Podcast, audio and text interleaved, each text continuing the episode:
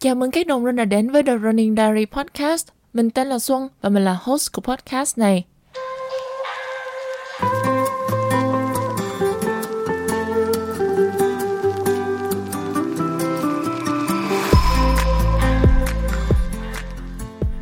Dành cho bạn mới nghe kênh lần đầu tiên thì đây là nơi mà mình sẽ ghi lại hành trình của một chân chạy nghiệp dư và chia sẻ những gì mình học được từ kinh nghiệm luyện tập, dinh dưỡng, tinh thần và còn cả những mọi chuyện vụn vặt trên đường chạy nữa. Nếu bạn muốn nhận được thông báo khi có tập podcast mới nhất thì hãy ấn nút follow và đăng ký subscribe kênh YouTube của mình luôn nhé. Để xem những bài viết cá nhân hơn thì bạn có thể ghé thăm trang blog The Running Diary Channel và mọi thông tin thì mình sẽ để ở phần description. Ở tập podcast này thì mình muốn giới thiệu một chuyên mục mới là Book Review, nơi mình chia sẻ những cuốn sách hay về chạy bộ mà mình học được. Phần lớn các thể loại sách đó mà mình hay đọc là non-fiction về nhiều chủ đề khác nhau, ví dụ như là kinh doanh, tâm lý, uh, productivity, self-help. Uh, và tầm một năm trở lại đây thì có thêm chủ đề chạy bộ nữa. Trong chạy bộ cũng có nhiều thể loại sách khác nhau, ví dụ như các cuốn chuyên môn về tập luyện, dinh dưỡng, tự truyện nè, và những câu chuyện đầy màu sắc về thế giới chạy bộ nữa. Mình nghĩ ngoài chuyện bỏ ra nhiều giờ đồng hồ luyện tập về thể chất, thì việc thư giãn hoặc là dành thời gian ra để đọc những quyển sách về chạy bộ thì sẽ giúp ta có thêm kiến thức để phát triển bản thân tốt hơn nè, đồng thời tạo thêm động lực để ta duy trì bộ môn này nữa. Và mình hy vọng là bạn sẽ thích chuyên mục này. Mình chưa làm review sách bao giờ, bình thường thì chỉ đọc rồi lâu lâu chấm gió với bạn bè thôi, thế nên cũng chưa biết sắp xếp nội dung sao cho hợp lý nhất. Thôi thì cứ làm đã, rồi từ từ chỉnh sửa sau. Nếu bạn có góp ý gì thì cứ để lại bình luận bên dưới nhé. Để mở đầu chuyên mục này thì mình nghĩ sự lựa chọn hợp lý nhất chính là quyển What I Talk About When I Talk About Running, tiếng Việt dịch ra là Tôi Nói Gì Khi Nói Về Chạy Bộ, của nhà văn đồng thời là một runner Haruki Murakami.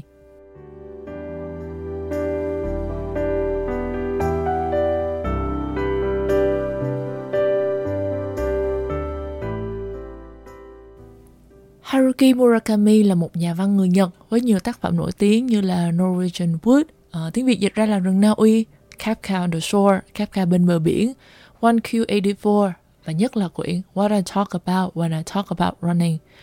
Mình biết đến ông lần đầu tiên là nhờ quyển Kafka on the Shore.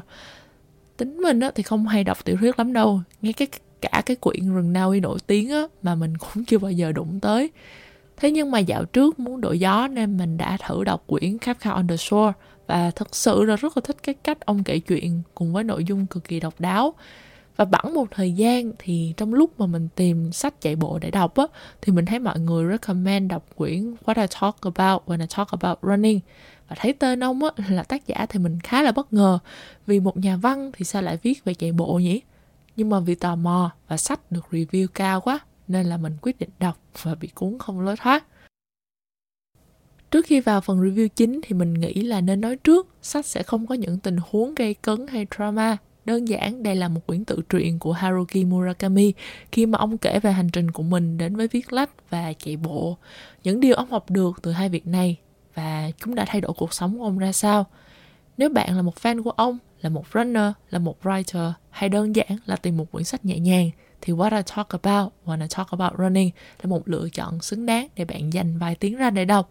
Sách cũng khá ngắn thôi, mình nhớ là tầm một trăm tám mươi trang thì phải, và mình chia ra đọc trong hai ngày cuối tuần là xong rồi. Một điều nữa là do mình đọc sách ở phiên bản tiếng Anh nên là những câu trích dẫn của mình sử dụng sẽ bằng tiếng Anh, nhưng mà mình sẽ dịch lại theo cách hiểu của mình bằng tiếng Việt. Mình sẽ để link ở phần mô tả, phần description để bạn có thể mua cả hai phiên bản Anh và Việt. Còn bây giờ thì vào phần review thôi.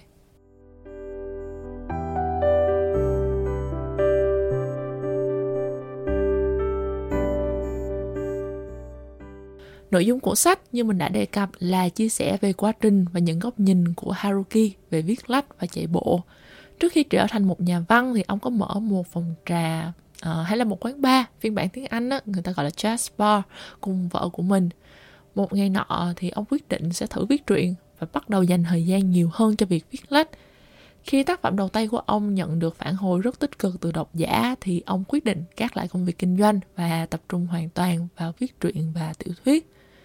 Bước ngoặt này cũng dẫn đến sự thay đổi về sức khỏe à, khi mà ông bắt đầu tăng cân, vì phần lớn thời gian thì chỉ ngồi và viết thôi. Thay vì trước đó thì ông phải chạy đôn chạy đáo trong quán bar của mình. Thế là ông bắt đầu chạy bộ để giảm cân và cứ đều đặn gần mười ki lô mét mỗi ngày, và dần dần thì ông train cho giải marathon đầu tiên của mình. Đó chính là giải New York City Marathon vào năm một nghìn chín trăm tám mươi hai, lúc đó thì ông ba mươi ba tuổi. Phần lớn nội dung trong sách sẽ đến từ những dòng nhật ký ông viết lúc train cho giải marathon này. Uh, training log hay training journal có thể đến từ nhiều hình thức khác nhau, và mình có hẳn một tập podcast nói về chủ đề này. Bạn có thể xem lại tập chính để biết thêm nhé. Sau giải marathon đó là mở ra vô số những giải marathon khác của ông, và sau này thì ông còn tham gia triathlon và chạy cả giải ultra nữa. Đó là sơ lược về nội dung của quyển sách. Uh, và có rất là nhiều chi tiết và bài học đáng để suy ngẫm trong quyển sách này mà mình không thể nào chia sẻ hết trong một tập podcast được. Thế nên là mình xin nói năm bài học hay là năm ý chính mà mình rút kết được, tập trung chủ yếu vào việc chạy bộ như sau. Ý thứ nhất, chạy bộ là cách ta giải quyết những vấn đề của bản thân. Trong cuốn sách, Haruki có chia sẻ khi gặp khó khăn hoặc là bị chỉ trích những cái điều không đúng về mình, ông thường hay chạy lâu hơn bình thường. Những buổi chạy dài sẽ giúp ông xả đi những bực tức hay bị căng thẳng bị dồn nén. Và ông cũng nhận ra hạn chế của bản thân những lúc mệt mỏi khi chạy bộ, để từ đó từng chút một ông trở nên mạnh mẽ hơn. By running longer, it's like I can physically exhaust that portion of my discontent. It also makes me realize again how weak I am, how limited my abilities are. And one of the results of running a little farther than usual is that I become that much stronger. Mình cũng thường hay áp dụng điều này mỗi khi có những việc không vui xảy ra. Đôi lúc khi mà công việc trở nên quá căng thẳng và dồn dập thì mình thường rời bàn làm việc tầm ba mươi phút gì đấy, có thể là vào giờ nghỉ trưa hay chiều tối, và chạy. Chạy nhanh cũng được, chạy chậm cũng được. Nhưng mà sau đó thì thường mình sẽ bình tĩnh hơn và giải quyết được công việc một cách hiệu quả. Bạn có thể thử áp dụng cách này nhé. Nếu không chạy được thì đi dạo một vòng cũng sẽ giúp tâm trạng bạn tốt hơn nhiều đấy.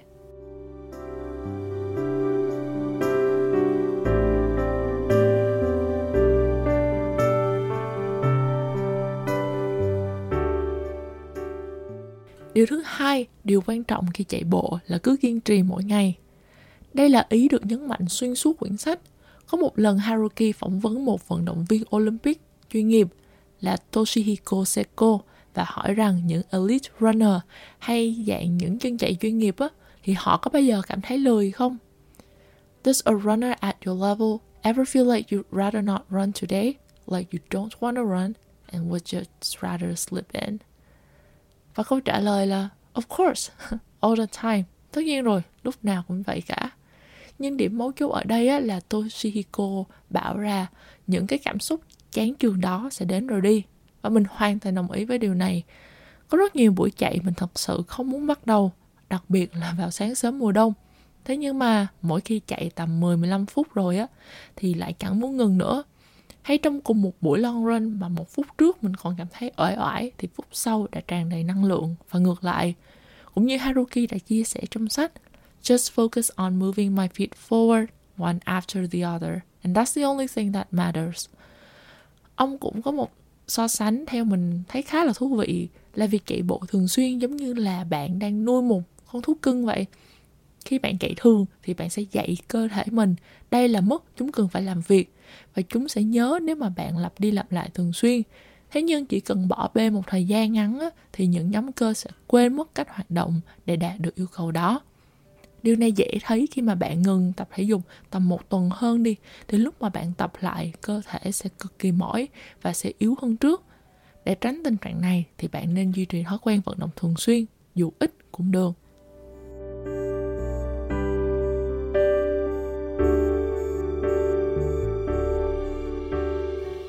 Ý thứ ba, chạy bộ giúp ta sống cuộc đời này trọn vẹn nhất.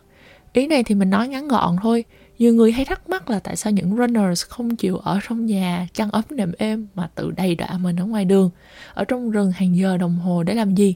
Thì Haruki cứ đưa ra một câu trả lời là most runners run not because they want to live longer. Tức là những người chạy bộ thường họ chạy không phải là họ muốn sống lâu hơn, but because they want to live life to the fullest, bởi vì họ muốn sống cuộc đời này trọn vẹn nhất. It's searching yourself to the fullest within your individual limits. That's the essence of running. Đúng là chạy nhiều khi như hành xác vậy. Thế nhưng sống trong vùng an toàn mãi thì còn gì là vui nữa. Mình nghĩ ta được sống trên cuộc đời này đã là một vinh dự rồi. Thế nên phải tận dụng để khám phá và thử thách bản thân chứ nhỉ. Điều thứ tư, những trải nghiệm đắt giá có thể đến từ những điều bình thường nhất. Và nếu bạn từng trải qua một giải marathon rồi thì bạn sẽ rất là thấm cái đoạn này trong sách. Even now, whenever I run a marathon, my mind goes through the same exact process. Thậm chí đến tận bây giờ, mỗi khi mà tôi chạy một giải marathon thì trong đầu tôi nó đều trải qua một quá trình y chang nhau. Up to nineteen miles, I'm sure I can run a good time. Đến mile thứ mười chín, tức là tầm khoảng ba mươi cây, thì tôi vẫn nghĩ là tôi có thể chạy một khoảng thời gian rất là tốt. But past twenty-two miles, I run out of fuel and start to get upset at everything. Nhưng mà qua cái mức mile thứ hai mươi hai hoặc là tầm ba mươi bốn, ba mươi lăm cây gì đấy thì tôi bắt đầu là cạn kiệt năng lượng và cảm thấy chán nản với tất cả mọi thứ. And at the end, I feel like a car that's run out of gas. Và đến cuối cùng thì tôi cảm thấy như là xe bị hết xăng vậy. But after I finish and some time has passed, I forget all the pain and misery. And I'm already planning how I can run an even better time in the next race. Nhưng mà sau khi mà tôi hoàn thành giải chạy xong và một thời gian sau đó thì tôi lại quên hết những cái khổ cực và lại háo hức bắt đầu lên kế hoạch cho một giải chạy kế tiếp. The funny thing is, no matter how much experience I have under my belt, no matter how old I get, it's all just a repeat of what came before. Và cái điều buồn cười là bất kể tôi có kinh nghiệm như thế nào, bất kể tôi già đi thế nào, thì đó cũng chỉ là một cái vòng lặp, lặp đi lặp lại mà không thay đổi. Thường một giải marathon sẽ bắt đầu bằng tâm trạng háo hức, nhưng mà đến tầm km thứ ba mươi hai thì ôi thôi, cuộc đua mới thật sự bắt đầu.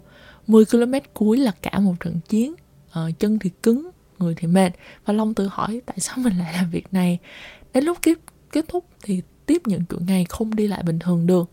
Thế mà không hiểu sao, cứ đâm đầu đăng ký tiếp tục chạy. Một vòng lặp cứ thế tiếp diễn, bạn train, đi race, hồi phục, và tiếp tục train nữa. Chẳng phải quá chán sao? Thế nhưng mà mỗi lần như vậy đều đem lại cho ta cảm giác háo hức khác nhau. Háo hức tập luyện để đạt được kết quả khi đi race. Vào race thì háo hức bởi không khí xung quanh và lúc ta chạm vào đích.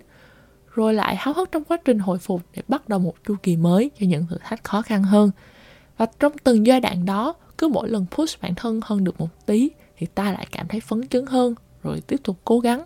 Cũng như Haruki đã chia sẻ, to be able to grab something of value, sometimes you have to perform seemingly inefficient acts.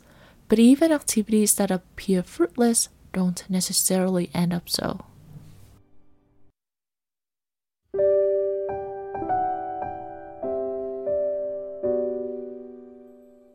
Ý thứ năm, đừng chạy đến khi kiệt sức. Haruki có đề cập một ý trong quyển sách mà mình vẫn đang áp dụng. Trong những buổi chạy thì ông luôn dừng lại trước khi bản thân cảm thấy kiệt sức. Tức là nếu coi năng lượng của bạn như một bình xăng thì luôn nên chừa lại một ít xăng trong mình. Điều này giúp chúng ta háo hức hơn ở những buổi chạy sau, giống như kiểu mình còn push bản thân được thêm nữa ấy. Ông cũng áp dụng việc này trong viết lách, dừng lại ngay lúc ông cảm thấy mình còn viết thêm được và để dành cho ngày hôm sau. Đây là cách mà rất là nhiều chân chạy chuyên nghiệp áp dụng, như là Eliud Kipchoge, một huyền thoại marathon, đã chia sẻ trong một buổi phỏng vấn là ông không bao giờ chạy đến mức kiệt sức cả. Ông có thể mệt nhưng chưa bao giờ kiệt sức và luôn chừa lại cái cảm giác mình có thể chạy thêm được nữa để ông hoàn thành tốt hơn ở lần chạy sau. Và đó là năm ý chính mà mình đúc kết được từ quyển What I Talk About When I Talk About Running. Thêm một ý bonus hay điều mà chạm đến cá nhân mình nhất là khi Haruki chia sẻ ông là người thích ở một mình và chạy để tìm khoảng trống cho bản thân. I just run, I run in a void. Or maybe I should put it the other way. I run in order to acquire a void. Có mấy bạn có như vậy không nhỉ? Để lại bình luận cho mình biết với nhé. Nếu bạn chưa đọc quyển sách này thì mình cực kỳ cực kỳ recommend luôn. Phần review của mình chỉ là một phần sơ lược nhỏ so với nội dung chính mà thôi. Mình hy vọng là bạn cảm thấy phần review này có ích và mình sẽ cố gắng để đem lại nhiều quyển sách hay hơn nữa để chia sẻ với bạn. Nếu bạn thích tập podcast này thì đừng ngần ngại chia sẻ với những đồng run khác nhé. Mọi câu hỏi thì bạn có thể gửi vào email running diary channel at gmail dot com hoặc Facebook page hay là bình luận vào kênh YouTube này. Cảm ơn bạn đã lắng nghe. Hẹn gặp lại bạn ở tập podcast sau và cuối cùng là Keep Running Forward.